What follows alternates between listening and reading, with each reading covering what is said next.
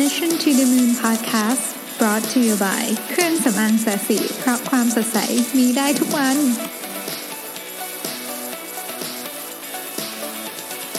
สวัสดีครับ ยินดีต้อนรับเข้าสู่ Mission to the Moon Podcast ตอนที่ 154 นะครับ คุณอยู่กับประวิทยานุสาหะเช่นเคยครับ วันนี้ผมเพิ่งกลับมาตอนนี้ประมาณกี่โมง เกือบ4ี่ทุ่มนะฮะเพิ่งกลับมาาจากดูหนังที่ เราไปดูกันทั้งออฟฟิศคือที่สีจันเนี่ยนานๆเราก็จะมีจัดกิจกรรมดูหนังกันทีหนึ่งอะไรเงี้ยนะครับ ก็ครั้งนี้ก็เป็นหนังของพี่ตูนนะครับ เชื่อบ้ากล้าก้าวโอ้โห ต้องบอกว่าประทับใจมากนะครับ ประทับใจคือเราเราเห็นเราติดตามมาตลอดนะตอนที่พี่ตูนวิ่งนะครับว่าเเขาได้ทำอะไรบ้างแล้วสิ่งที่เขาทำเนี่ยมันมันมันมัน มันยิ่งใหญ่มากนะในตั้งแต่เริ่มต้นโครงการอยู่แล้วเนี่ยนะครับแต่ว่ายิ่งเรามาเห็นเบื้องหลังหรือเห็นเรื่องราวเนี่ย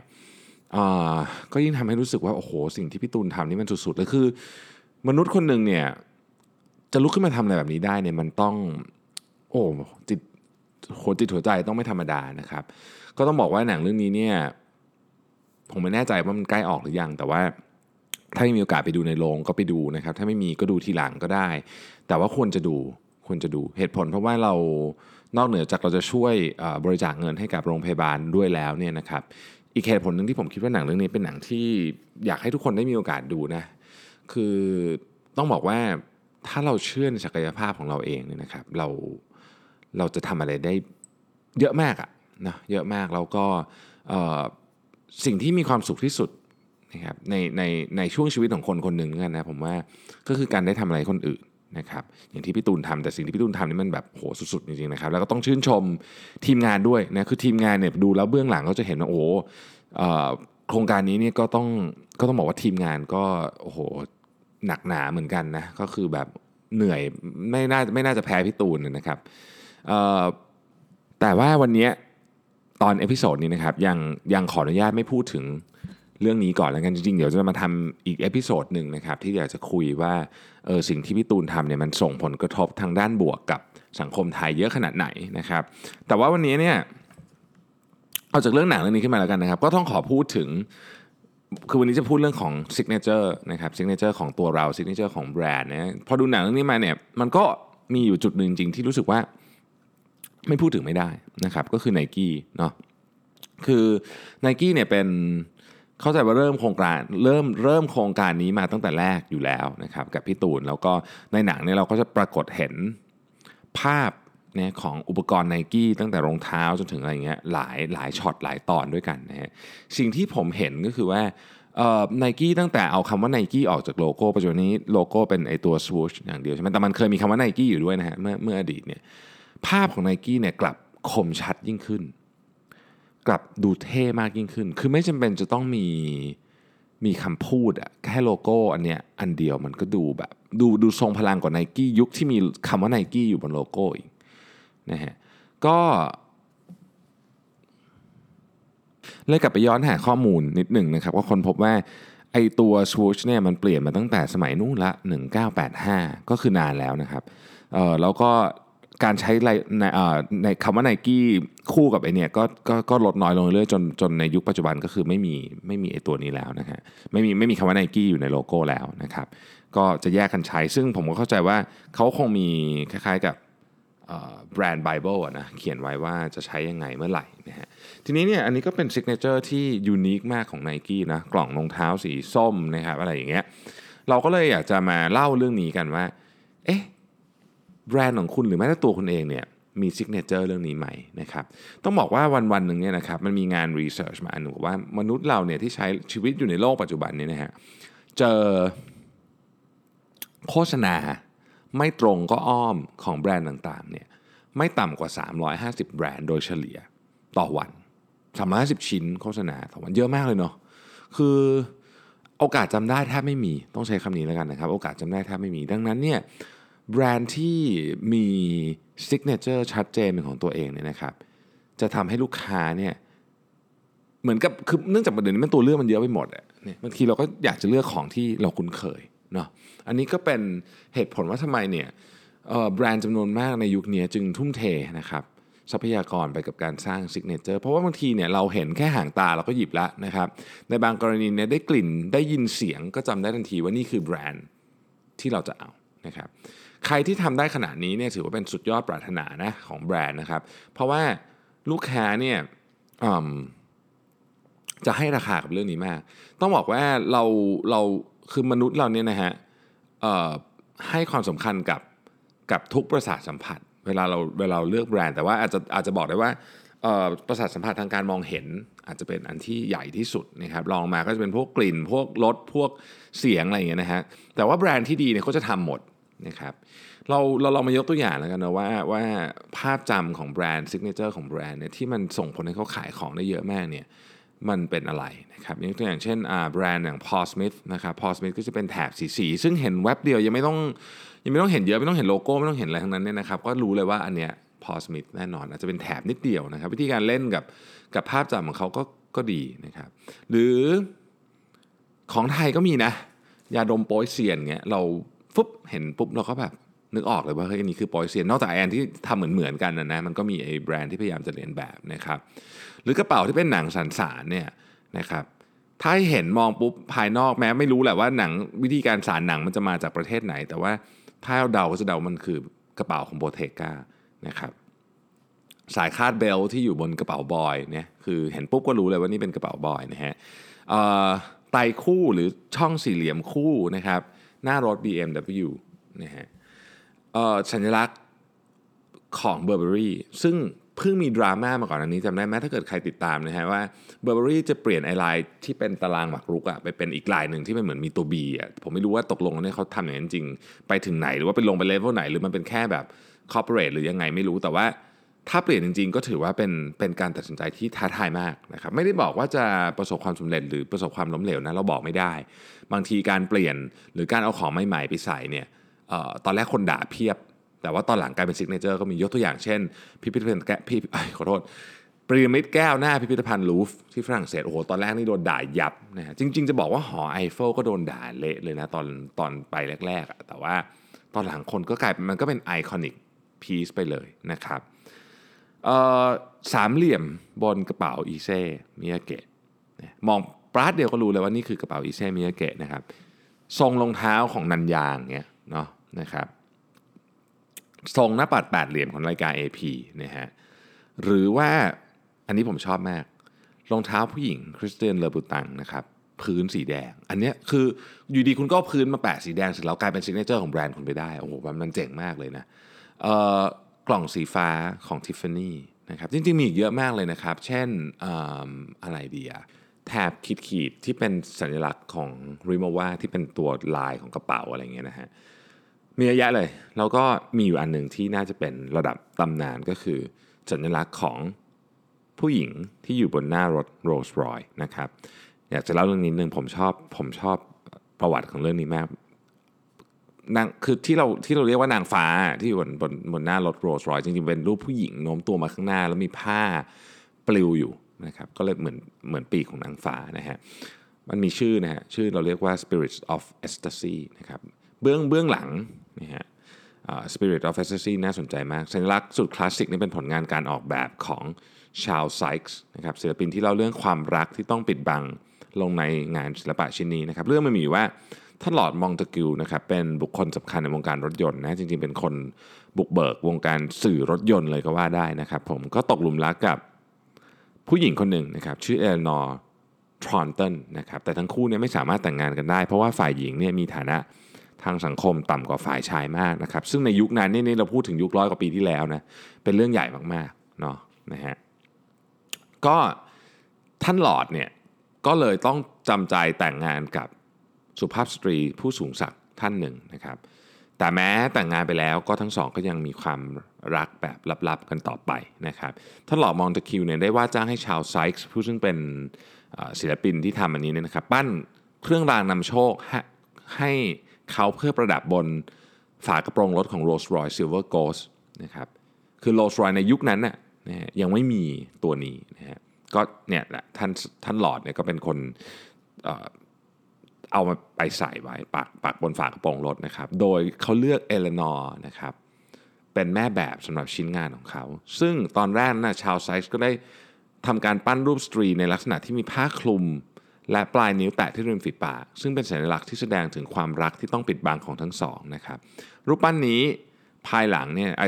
งานศิลปะชิ้นนี้ได้ภายหลังเนี่ยได้ได้รับการตั้งชื่อว่า The Whisper นะครับซึ่งต่อมา The Whisper ก็ได้ถูกปรับเปลี่ยน รูปแบบนะครับ แล้วก็มีรูปแบบ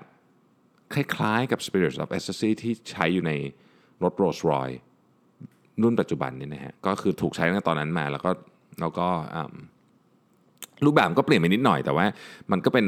ต้นแบบมาจากมาจาก The Whisper นะครับ เอเลนอร์เนี่ยเสียชีวิตลงในระหว่างการเดินทางไปอินเดียนะครับ ในปี 1915 นะฮะ เธอจมลงพร้อมกับเรือ SS Persia ที่ถูกยิงโดยตอร์ปิโดของหน่วย นาวิกโยธินเยอรมันนะครับ100 ปีให้หลังเนี่ยเธอก็ยังคงเป็นสัญลักษณ์แห่งความรักความงามความลับ ความน่าค้นหาที่อยู่คู่กับรถยนต์ที่หรูหราที่สุดในโลก Rolls Royce ไม่มี Spirit of Ecstasy ไม่ได้นะครับ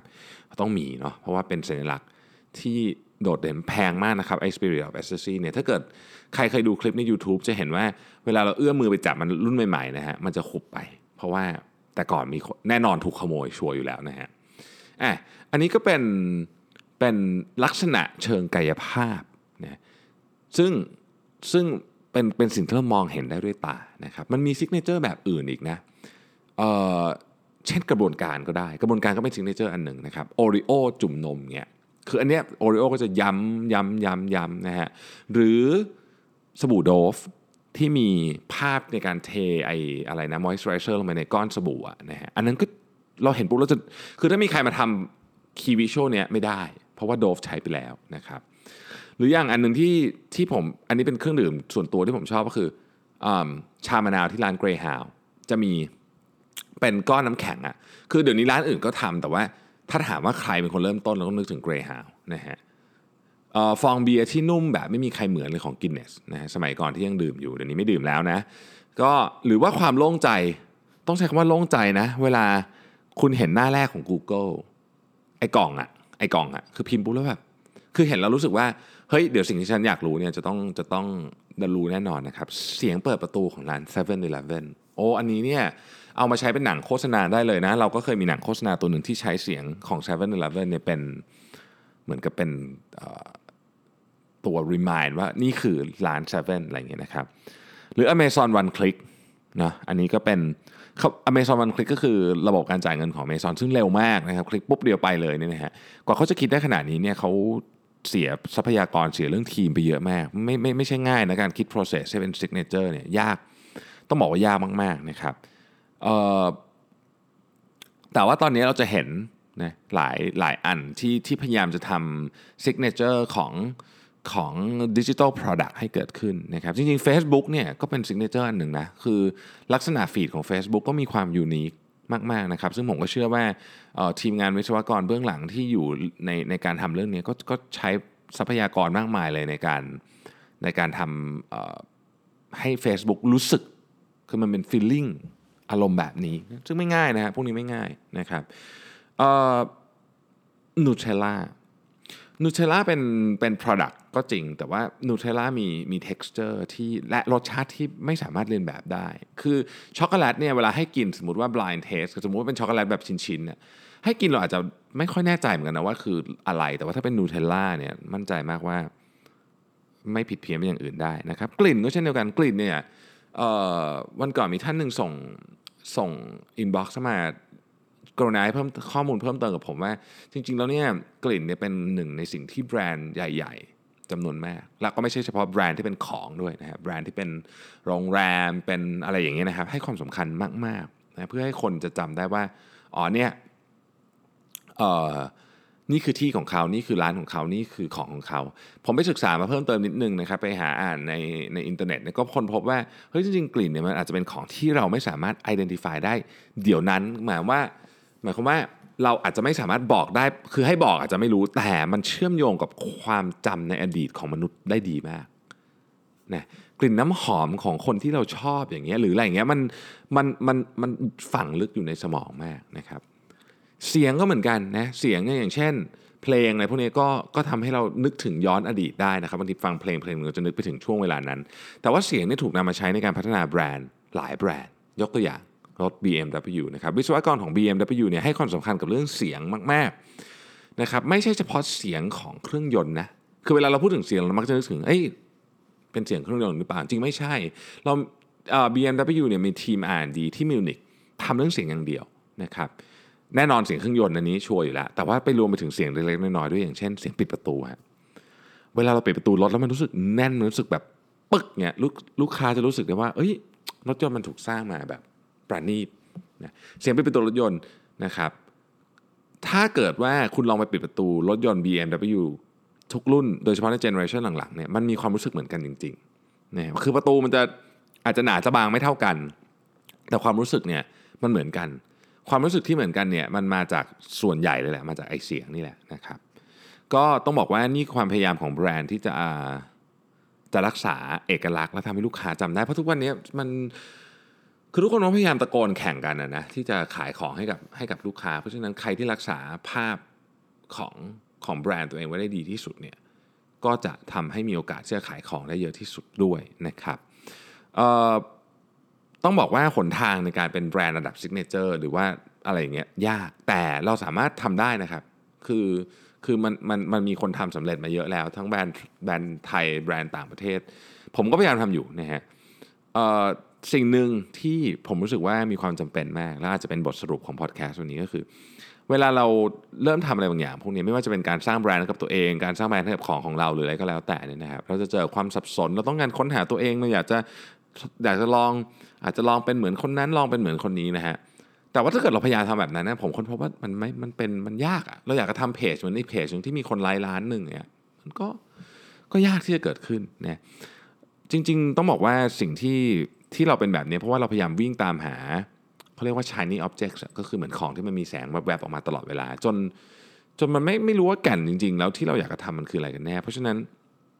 ตอนนี้ผมเลยคิดใหม่ว่าเฮ้ยเราหยุดเราเราไม่ต้องไปดูว่าคนอื่นเขาทำอะไร เราเราเอาทรัพยากรเอาเอาพลังความคิดของเราเนี่ยมาสร้างเอกลักษณ์สัญลักษณ์และลายเซ็นของเราเองให้ได้นะครับ คือทำได้เมื่อไหร่นี่คุ้มมาก นักเขียนบางคนที่ดังมากก็จะมีลายเซ็นของตัวเองอ่านปุ๊บรู้เลยคนเนี้ยไม่ไม่ใช่ลายเซ็นแบบเป็นเซ็นอย่างนั้นนะแต่ว่าคืออ่านปุ๊บรู้ว่าคนนี้เป็นคนเขียนโดยยังไม่ต้องดูเลยว่าหนังสือเดี๋ยวไม่ต้องดูหน้าปกหน้าปกหนังสือก็รู้ว่าคนนี้เป็นคนเขียนนะครับ ก็ให้กำลังใจแล้วกันนะให้กำลังใจตัวเองด้วยให้กำลังใจทุกท่านด้วยที่กำลังพยายามสร้าง signature ของตัวเองอยู่นะครับ มีคนเคยกล่าวไว้ว่านะครับคนคนที่พูดวันนี้ชื่อ Bernard Kelvin Clive เคยกล่าวไว้ว่า